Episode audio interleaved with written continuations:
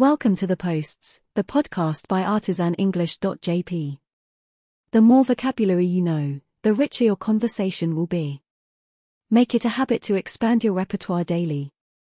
It's Saturday, April 23rd, 2022, and we're going to look at what it means to trickle down. If you are a coffee drinker, you already understand how the trickle down theory works. Hot water trickles down through the ground coffee into a waiting cup or pot to create the perfect morning beverage or afternoon pick me up. In a nutshell, trickle down means that something begins at the top of a structure or system and gradually spreads downward throughout the entire system. It works well when making coffee, but not when fixing an economy. Regular readers of my Word of the Day posts will be aware that I often refer to politics, economics, and other current events. Well, today is no different. When Shinzo Abe was Prime Minister, he created an economic policy that he referred to as the Three Arrows, which popularly became known as Abenomics. His three arrows were aggressive monetary policy, fiscal consolidation, growth strategy. Basically, he relied on the trickle down theory.